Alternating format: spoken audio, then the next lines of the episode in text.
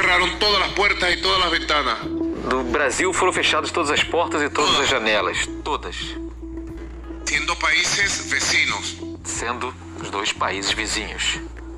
Siendo países Sendo que nos queremos como pueblo. países que se querem enquanto povos. Desde 2015, o presidente venezuelano não era recebido no Brasil. E durante os quatro anos de governo Bolsonaro, a relação entre os dois países foi cortada. O Brasil também, via Itamaraty, acabou de emitir nota reconhecendo Juan Guaidó como presidente. Não tem outra maneira. Se você não enfraquecer o exército da Venezuela,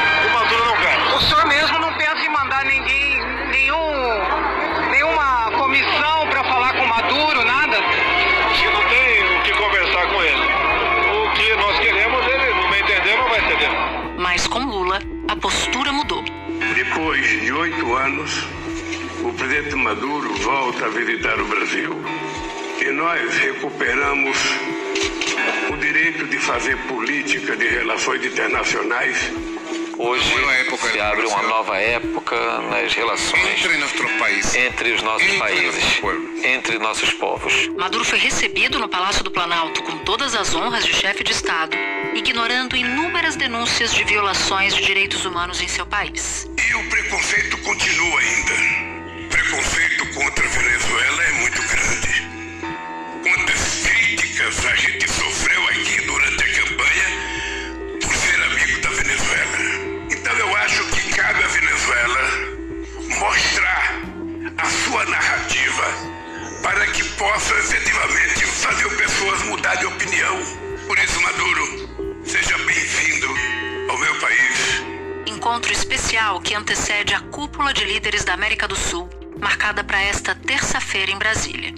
Uma reunião para tentar reconstruir o protagonismo do Brasil na região. É impensável né, imaginar uma América Latina que caminhe bem né, em termos de estabilidade, desenvolvimento, né, ou mesmo em agendas mais contemporâneas, né, por exemplo, a busca de uma energia mais limpa, né, a questão da sustentabilidade ambiental, né, a proteção dos povos autóctones, povos originários. Né, nada disso pode caminhar sem ter o Brasil à mesa né, e muitas vezes a cabeceira da mesa. Né, o Brasil é um player absolutamente crucial para a América Latina. né. Redação do G1, eu sou Natuzaneri e o assunto hoje é o encontro de Lula com Maduro e a relação do Brasil com a América Latina. Meu convidado neste episódio é o analista político Oliver Stuckel, professor na Escola de Relações Internacionais da Fundação Getúlio Vargas, em São Paulo. Terça-feira, 30 de maio. Oliver, nessa segunda-feira, que é o dia que a gente grava esse episódio, o presidente da República recebeu ninguém mais, ninguém menos que Nicolás Maduro, presidente da Venezuela, e não se pronunciou sobre as violações aos direitos humanos no país. Foi bastante criticado pela oposição. Dentro do próprio governo Lula, eu ouvi críticas a essa agenda de hoje por Lula receber Maduro e fazer comentários, inclusive elogiosos, ao presidente da Venezuela. Na coletiva em que eles dois responderam perguntas da imprensa, Lula disse achar um absurdo questionar a legitimidade de Maduro eleito pelo povo. E afirmou também, Oliver, que cabe à Venezuela mostrar sua narrativa sobre a situação econômica e política do país. Então eu te pergunto, na sua avaliação, esse gesto a Maduro, que foi um gesto bem importante, ele é explicado pelo pragmatismo, ele é explicado pela ideologia, ele é explicado pelo quê? Porque muita gente não entendeu. Bom, primeiro é preciso reconhecer que a decisão de convidar Maduro, a decisão, a decisão de restabelecer laços diplomáticos, é, isso é uma decisão pragmática. É preciso ter uma relação funcional com um país com o qual tem uma fronteira de mais de 2 mil quilômetros. É, e a estratégia de isolar o Maduro ao longo dos últimos eh, anos fracassou claramente.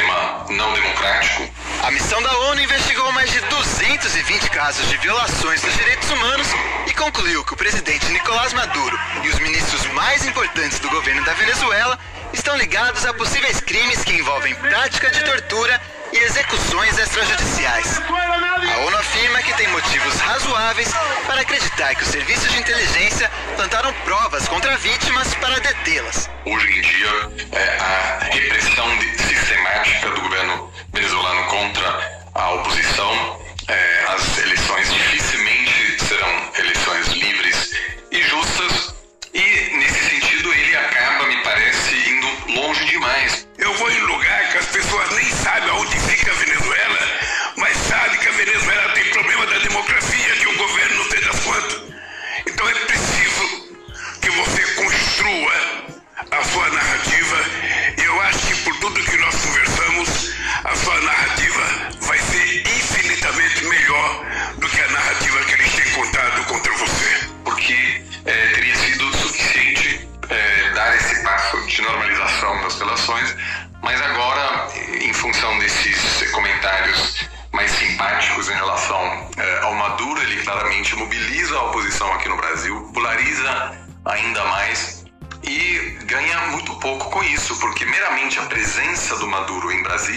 é um grande, grande avanço para o governo venezuelano. Agora, esses comentários claramente são um grande baque também para a oposição eh, venezuelana, que dificilmente aceitará o Brasil como um ator eh, que possa ter algum papel na mediação que está acontecendo dentro da Venezuela, na esperança de que no futuro possamos ter relações, eh, eleições democráticas. Então, só para eu entender os dois pontos que você aborda. De um lado, ficasse apenas nas questões comerciais ou de fronteira, faria sentido ter Maduro em Brasília. Mas o discurso do presidente da República foi o que pegou, né? No sentido de, de dar uma legitimidade a um líder autocrático que tem uma maneira de governar que cala opositores, a imprensa independente, a imprensa livre. É mais ou menos nesse sentido. Então, eu entendo que foi um, foi um gesto pragmático e ideológico, foi os dois juntos. Sem dúvida, ou seja, a primeira decisão inicial de chamar o Maduro é uma decisão pragmática. Pela primeira vez em anos, teremos todos os presidentes sul-americanos juntos para discutir o futuro da região. Na última vez em que Nicolás Maduro esteve aqui no Brasil foi em janeiro de 2015, quando ele veio para a posse da presidente Dilma Rousseff, que havia sido reeleita presidente da República. É difícil conceber que tenham passado tantos anos sem que mantivesse um diálogo com a autoridade de um país amazônico e vizinho do qual compartilhamos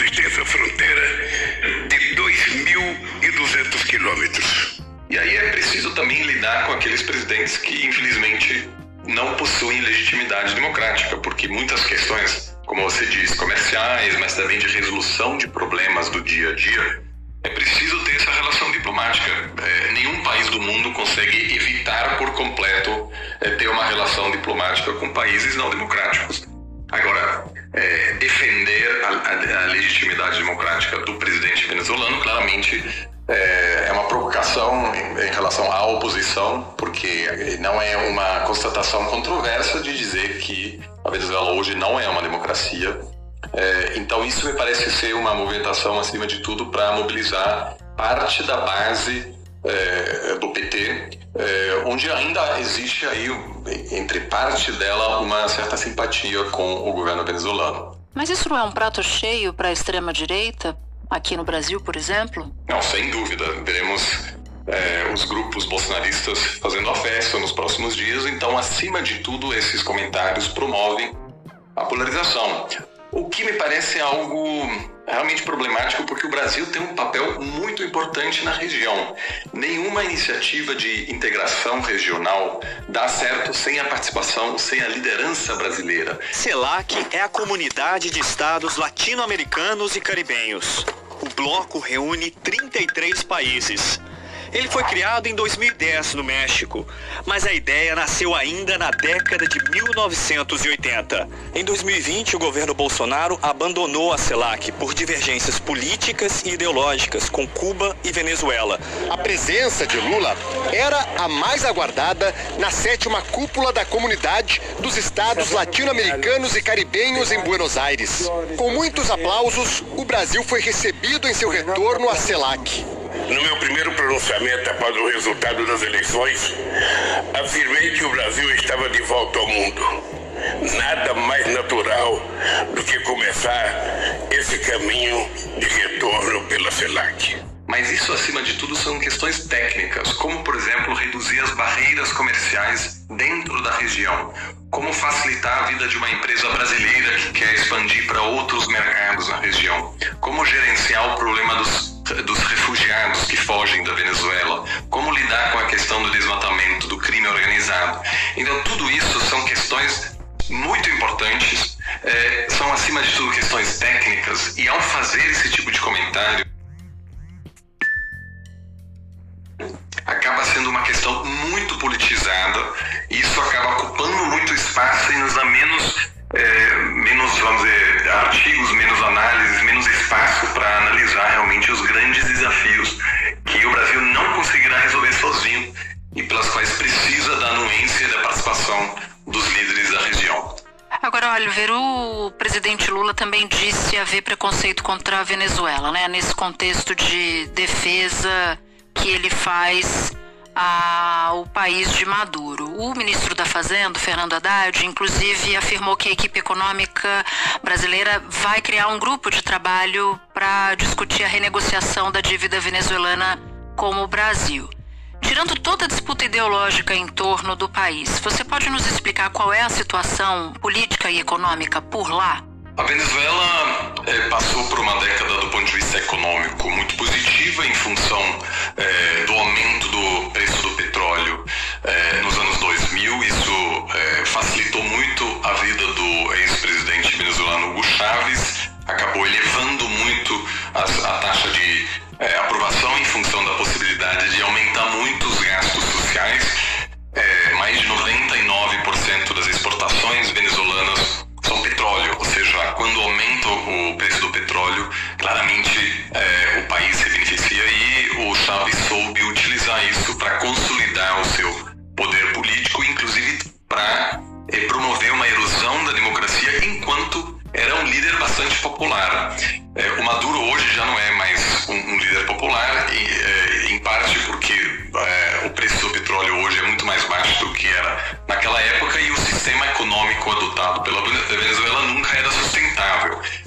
Venezuela foi atingida como se fosse por mísseis, é, mísseis de guerra. Foram lançadas 900 medidas de sanções econômicas. A Venezuela passou de uma entrada de 56 bilhões de dólares por ano por petróleo a entrada de 700 milhões de dólares por ano por petróleo. O país passou por um colapso econômico, mas também por uma escalada autoritária. E, apesar da sua riqueza natural, o país hoje é, enfrenta gravíssimos problemas, inclusive uma fuga enorme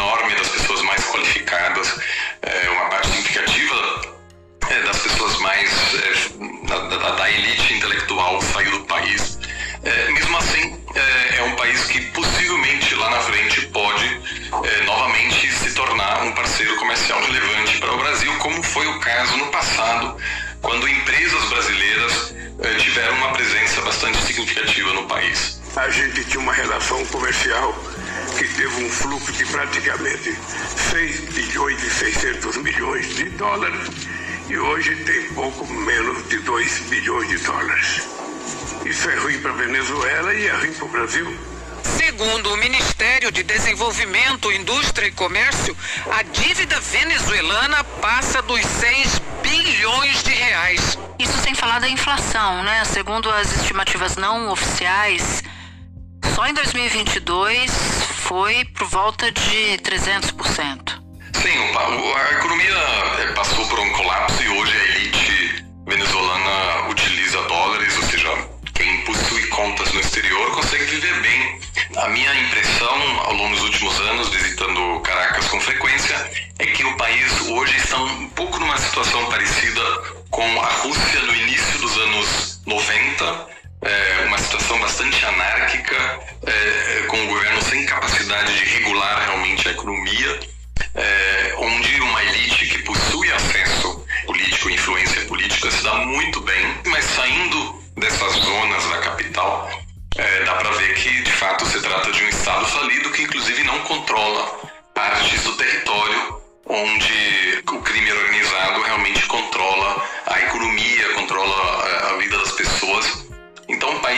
pode gerar muitos problemas para a América Latina e o Brasil, de certa forma, também precisa reconhecer que é um dos países mais afetados por essa questão o número de venezuelanos que fogem do regime de Nicolás Maduro em busca de um refúgio passou de 6 milhões. Isso equivale a 20% da população da Venezuela. E desse total, quase 5 milhões estão em países da América Latina. A Colômbia é o país que mais abriga venezuelanos, 2 milhões. Peru, segundo posto no ranking, com 1 milhão. O Brasil, quinto lugar, com 261.400 venezuelanos. O maior desafio da política externa brasileira ao longo dos últimos 20 anos é, foi é, conter o colapso venezuelano. E o Brasil não conseguiu. É, isso também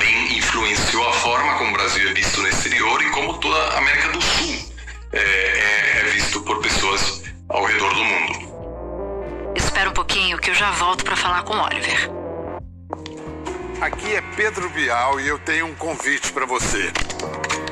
Linha Direta, o primeiro programa de crimes reais na TV brasileira, está no ar toda quinta-feira à noite na Globo. E toda sexta-feira, você, fã de podcast, tem acesso a conteúdo exclusivo no Linha Direta. E ouça o podcast em todas as plataformas de áudio digital.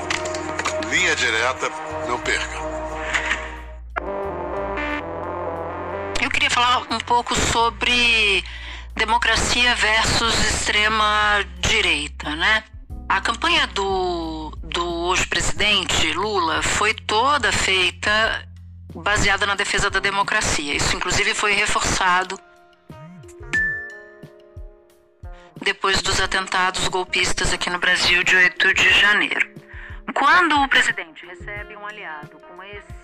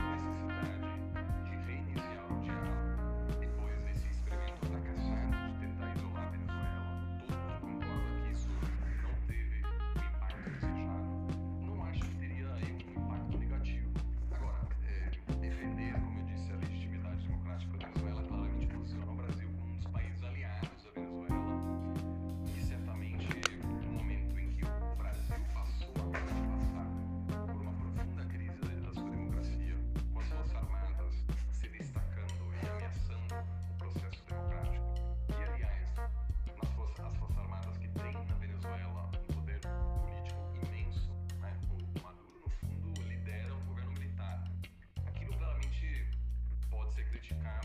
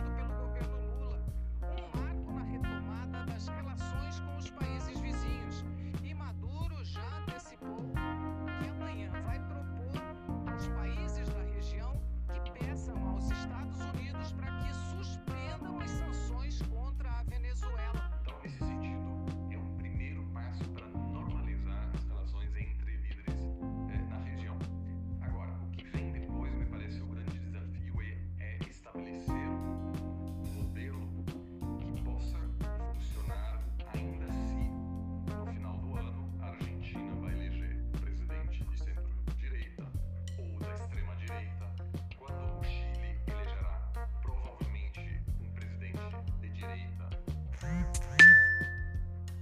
em 2025. É, ou seja, o diálogo não pode depender do alinhamento ideológico, é, como foi o caso no passado. Né? A, grande iniciativa do governo brasileiro, na Sul fracassou porque o diálogo acabou quando surgiram lideranças é, de direita. Então, me parece que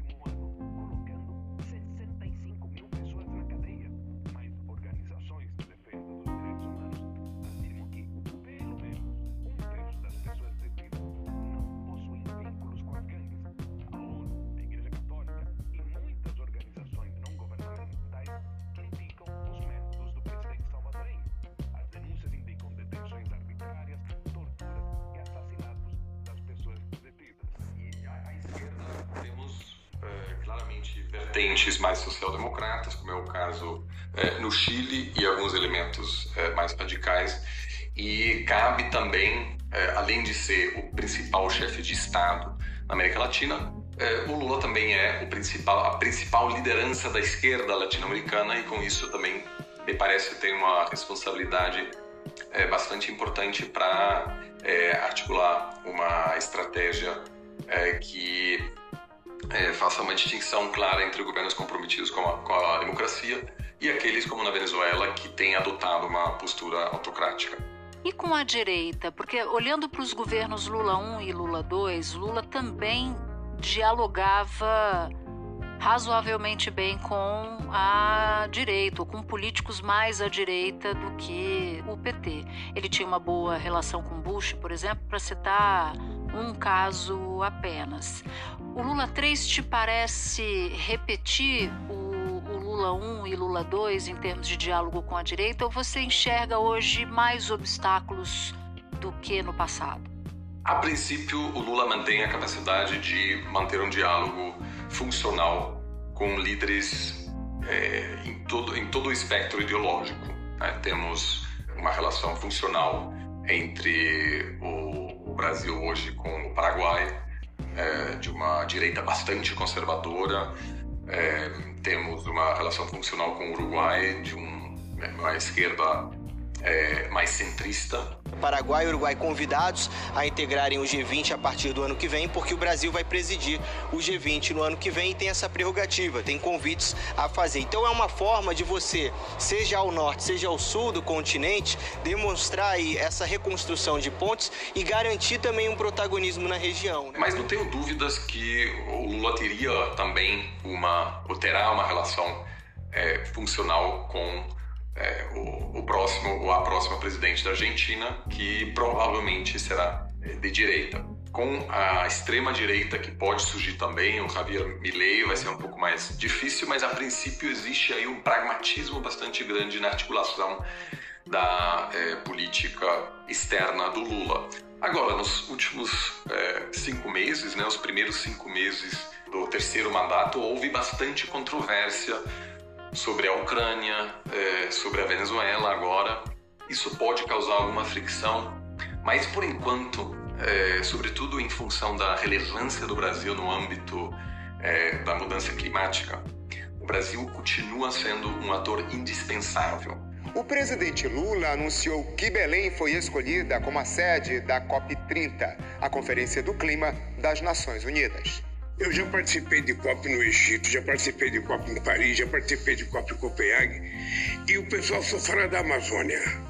O pessoal só fala da Amazônia. Então eu dizia assim, por que então não fazer a COP no estado da Amazônia para vocês conhecerem o que é a Amazônia? Tá, o governo americano, o governo da Alemanha, da Espanha, da França, da China, etc., para todos esses países, a parceria com o Brasil é fundamental, é, porque todo mundo sabe que o Brasil precisa estar à mesa na hora de discutir o combate global contra as mudanças climáticas, contra é, o combate contra o desmatamento.